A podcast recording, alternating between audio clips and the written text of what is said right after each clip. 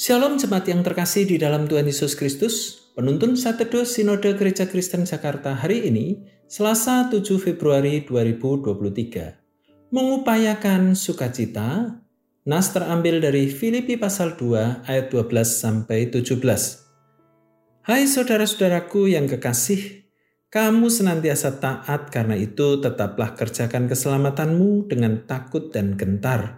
Bukan saja seperti waktu aku masih hadir, tetapi terlebih pula sekarang waktu aku tidak hadir. Karena Allah lah yang mengerjakan di dalam kamu baik kemauan maupun pekerjaan menurut kerelaannya. Lakukanlah segala sesuatu dengan tidak bersungut-sungut dan berbantah-bantah, supaya kamu tiada beraib dan tiada bernoda, sebagai anak-anak Allah yang tidak bercela di tengah-tengah angkatan yang bengkok hatinya dan yang sesat ini, sehingga kamu bercahaya di antara mereka seperti bintang-bintang di dunia.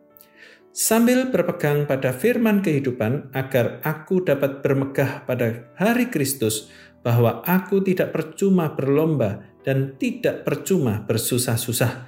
Tetapi sekalipun darahku dicurahkan pada korban dan ibadah imanmu, aku bersuka cita dan aku bersuka cita dengan kamu sekalian.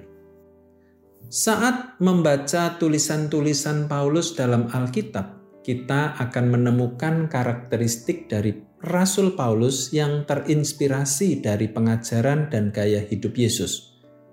Yesus Kristus adalah Tuhan yang lahir dan hadir sebagai manusia. Dia bergaul dan mempengaruhi manusia mulai dari 12 murid hingga kini mencapai miliaran manusia. Saat Yesus memilih Rasul Paulus sebagai rasulnya, ia memperlengkapi Paulus secara khusus hingga memiliki karakter yang mirip dengan Yesus. Paulus senantiasa berupaya mengimitasi karakter dan pengajaran Kristus dalam hidupnya. Contohnya dalam hal bagaimana ia mengajarkan jemaat untuk senantiasa berjuang dalam hidupnya, termasuk dalam hal mengupayakan sukacita. Paulus memotivasi umat Allah supaya mengisi kehidupan sebagai Kristen atau mengerjakan keselamatan dengan berintegritas, karena Allah telah memberikan kerelaan dalam hati mereka.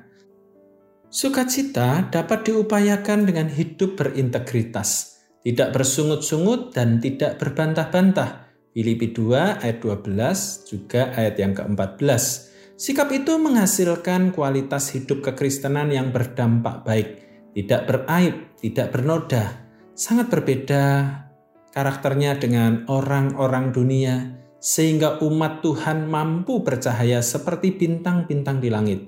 Umat yang berpegang pada firman Tuhan akan menjadi pribadi yang dapat dibanggakan. Upaya dan pencapaian itu sangat membanggakan memuaskan dan membayar lunas semua upaya Paulus dalam membangun hidup mereka. Itulah sebabnya Paulus tetap bersuka cita dalam pelayanannya.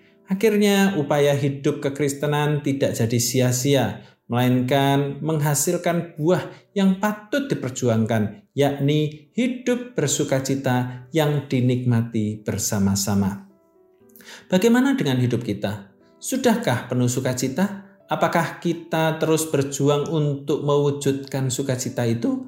Pastikan hidup kita penuh bobot yang membanggakan untuk bersaksi dan berpengaruh bagi dunia seperti bintang-bintang yang bercahaya di langit. Miliki kualitas hidup yang mempermuliakan Bapa di surga. Milikilah kualitas hidup yang dapat bersaksi dengan efektif dan dapat dibanggakan. Hidup kekristenan yang berkualitas akan berpengaruh seperti bintang-bintang di langit. Selamat beraktivitas, Tuhan Yesus memberkati.